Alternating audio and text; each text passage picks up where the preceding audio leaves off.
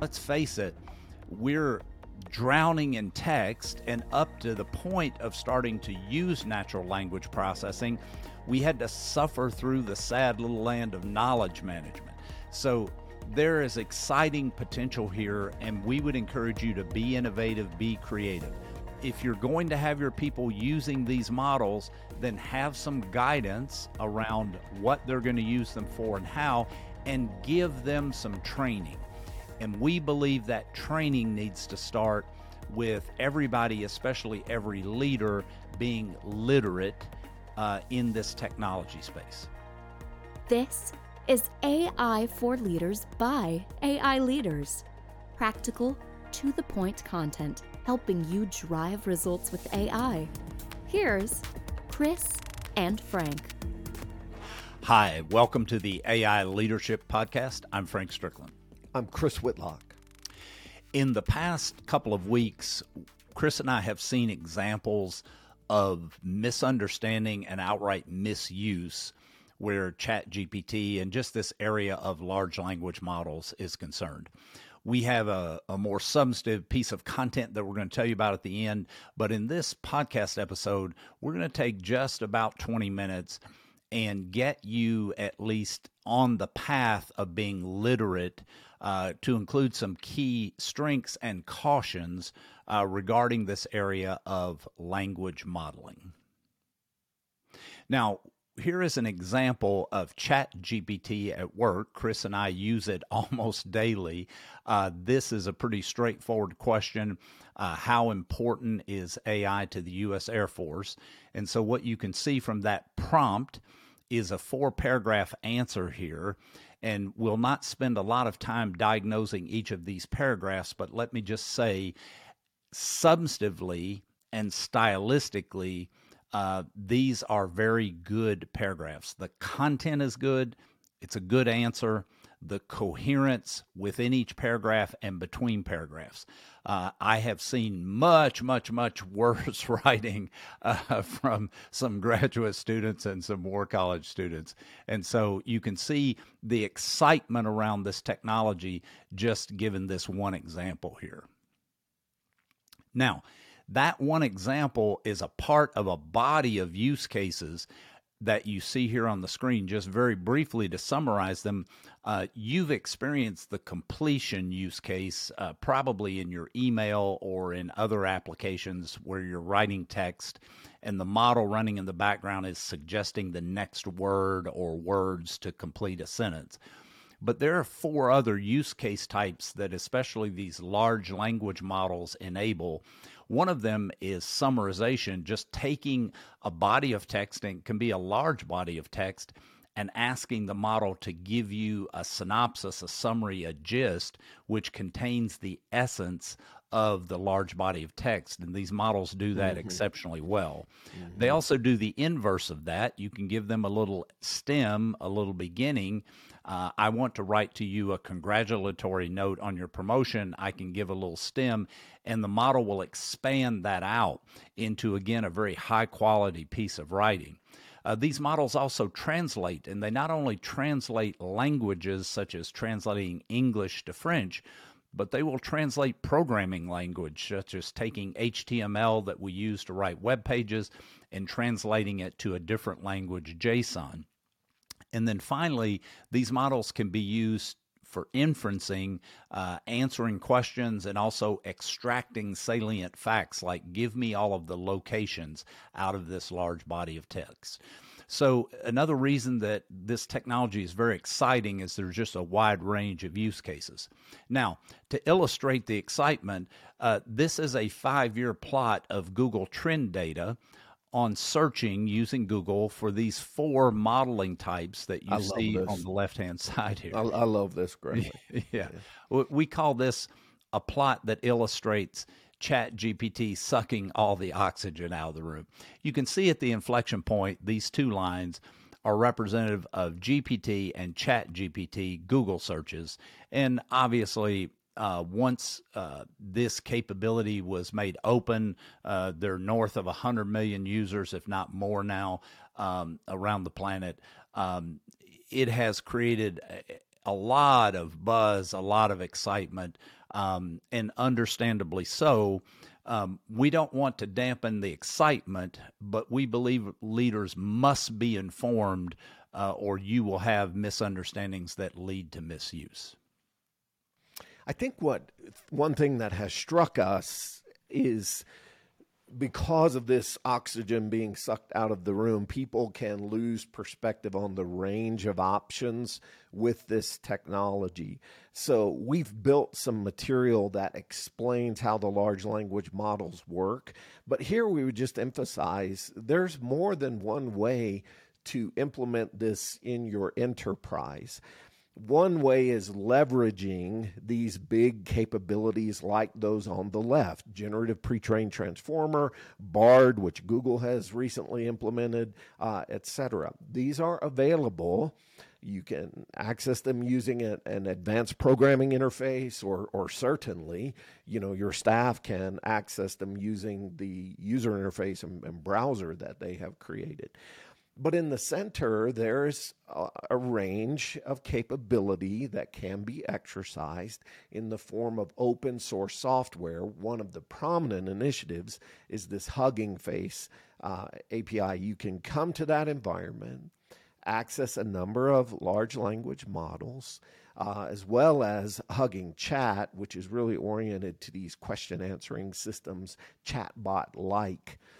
The difference is in the scale of the models. So, just as a simple data point, the most recent release of GPT has 1.8 trillion, with a T, trillion parameters. the the models that you see in the center here tend to be smaller 1.5 billion. You might run into a 35 billion uh, parameter model but parameters are really important in shaping the quality of the output. And what you get in the center here tend to be smaller ones. Uh, those are not unimportant. They are an option and you should be tuned to them. And then there are commercial off the shelf software vendors, which also have models like Scale AI with its Donovan uh, product, uh, or Databricks, which has uh, its Dolly model. Those wrap these models around other sophisticated functionality, which makes it easier than potentially implementing in the center block, uh, something that you're building, so to speak, from scratch with open source models. So simply know your options and realize it's not just one. Now, we would say as you do that, be thoughtful. Lean, so, lean forward uh, and pay close attention at this point yeah, key a key aspect here that eh, as leaders we all should be attuned to is what's happening with your data. Do you have staff who are in the interest of summarizing, which these capabilities will do briskly, putting your data into those browsers to get summaries back? Have you set policy? Do you have guidance? Be thoughtful about that. Uh, there's misleading testing results potentially. This is an area that will continue to get attention, we're sure, but you've probably seen it. Look how XYZ model does on the law school admission test or on uh, the the um, CPA examination, et cetera, these professional examinations. And the concern that's been raised by sophisticated analysts looking at performance is hmm, are these large language models actually memorizing the result and we are testing them effectively on what they've been trained on? Or do they truly have the ability to answer new? Uh, without going a lot deeper right now, huge caution flag. Like envision us waving a yellow flag right now. It's easy to over ascribe capability to these models. They are limited in what they do, they are limited by how they function. And it's easy to think that they're more sophisticated and giving answers that reflect reasoning, which are not true. Uh, hallucinations, as an example, this can happen with software code um, meaning you ask it to write certain kinds of code. It can definitely happen with text. They will give you plausible looking answers which are utterly false. Very plausible looking, as in very plausible you're not really looking sharp. answers. You won't know the difference. Exactly, which are utterly false. This can happen with software code that you ask them to write. This can happen with text that you ask them to write. And as leaders, you've got to be aware that this can go on. And if you put yourself in a weapons free posture, everybody in the organization can use it, uh, you know, however you want. Danger, danger. Now, last one there reliability. Um, particularly when you're in the uh, open source arena, uh, I, would say this would be a highlight. But these are very sophisticated capabilities. And in the open source arena, they're getting updated and it's moving fast. Documentation in some instances is light. Some of what I've looked at, it's light. I, I have dealt with teams even in the past week where results achieved on Monday are fundamentally different and worse on Friday. Results achieved on Monday are fundamentally re- worse on Friday. Good for you to tune into this before you release enterprise capability based on this. Just understand and treat it uh, as you would professionally software development. So we are not suggesting um, that you, you know, be, go into the dark corner of the room and, you know, drag everybody with you and don't touch any of these capabilities. That's not at all what we're talking about. We we think you should be innovative and creative because as we've alluded to, these are very exciting capabilities to work on text and let's face it, we're drowning in text and up to the point of starting to mm-hmm. use natural language processing, we had to suffer through the sad little land of knowledge management. So there is exciting potential here, and we would encourage you to be innovative, be creative. But let us give you two principles that everyone should be applying. And, and the one is start by working on narrow use cases. Um, one of the great strengths Good and advice. frankly eye-watering capabilities in ChatGPT is I can ask it to give me a summary of the Reformation and Martin Luther's life, and it'll do it. And then 10 seconds later, I can say, Give me a synopsis of the difference between nuclear fusion and nuclear fission, and it'll do that. Uh, and you you do that, and you might walk away thinking, "Oh, well, this is a question and answer system for any question under the sun." Until you run face first into a hallucination, and you can run face first into a hallucination and not know it. Um, and so, narrow the use case you will help the model do well for you if you narrow the use case. And just in general, when we're talking about developing an AI solution, uh, you do well to start with the problem you're trying to solve, not with the tech that you're trying to deploy. Yay. Um, Yay. then the second principle is have clear training and guidance for your staff.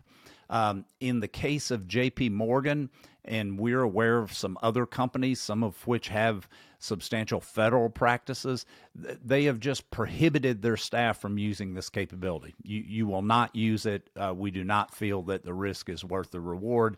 And Certainly so for they- the time being. Yeah. Yeah, they're being careful, right? very careful. Yeah, they they they are avoiding the risk by prohibiting its use. We don't suggest one size policy fits all, um, but but just common sense that takes a little effort. Um, if you're going to have your people using these models, then have some guidance around what they're going to use them for and how, and give them some training. And we believe that training needs to start with everybody, especially every leader, being literate uh, in this technology space. And so we have created uh, a body of content, uh, a lesson, an 83 minute lesson Very exciting. that will take um, this area, Chat GPT and large language models, and make you literate. And we're confident in that. It's a free piece. We'd offer to give you your money back, but it's a free piece of content that you can get access to at AIleaders.com or, or through our YouTube channel. Um, but it is an 83 minute lesson that we have tested with several master data scientists and several national security experts and gotten tremendously positive feedback uh, across consistent across the board uh, on it. Uh, in this lesson, we're going to open the hood on this technology. And uh, Chris alluded a moment ago to text being converted to math. We're going to show you how that works in a way that every leader can grasp it. Uh, then we're going to walk you through some use cases so that you're kind of thoroughly grounded in use cases. But then we're going to cover the strengths and limitations of this capability in some detail. And we're going to finish up by covering some things that you can be certain of regarding this tech and some areas in which we think there's uncertainty moving forward. Mm-hmm. And so it will mm-hmm. make you literate in this technology. It is an 83 minute lesson, but it moves through five segments. It moves along briskly. Uh, we think it will make you able to lead and give guidance. It, we think it will make uh, all of your staff uh, trained so that you can use this tech uh, in a way that is responsible, uh, mitigates risk, and most importantly, supports your mission. So, on behalf of Chris and I, uh, we hope that this brief podcast has given you some handholds around this technology. Uh, frankly, we hope, hope it will spur your interest to go and consume the 83 minute lesson or get training somewhere, competent training uh, on this technology. Uh, if this content is of use to you, uh, we would encourage you to subscribe to the YouTube channel, give this episode a like. If you're consuming this on Apple or Spotify, uh, please take time to give us a five star review. And if you have a moment, just a one sentence uh, rating uh, review. Uh, it will help to spread the word. We are trying to help accelerate the scaling of AI throughout the national security enterprise and indeed the government in order for the U.S. to win this global technology competition. And we think having thousands of leaders that are literate and then fluent in AI leadership is essential to that cause. So, thank you for your feedback. Thank you for your time. Uh, you'll find more resources like this podcast and training courses uh, at our site, aileaders.com. Let us know what you think. Uh, we value your feedback. But until next time, appreciate you. Indeed.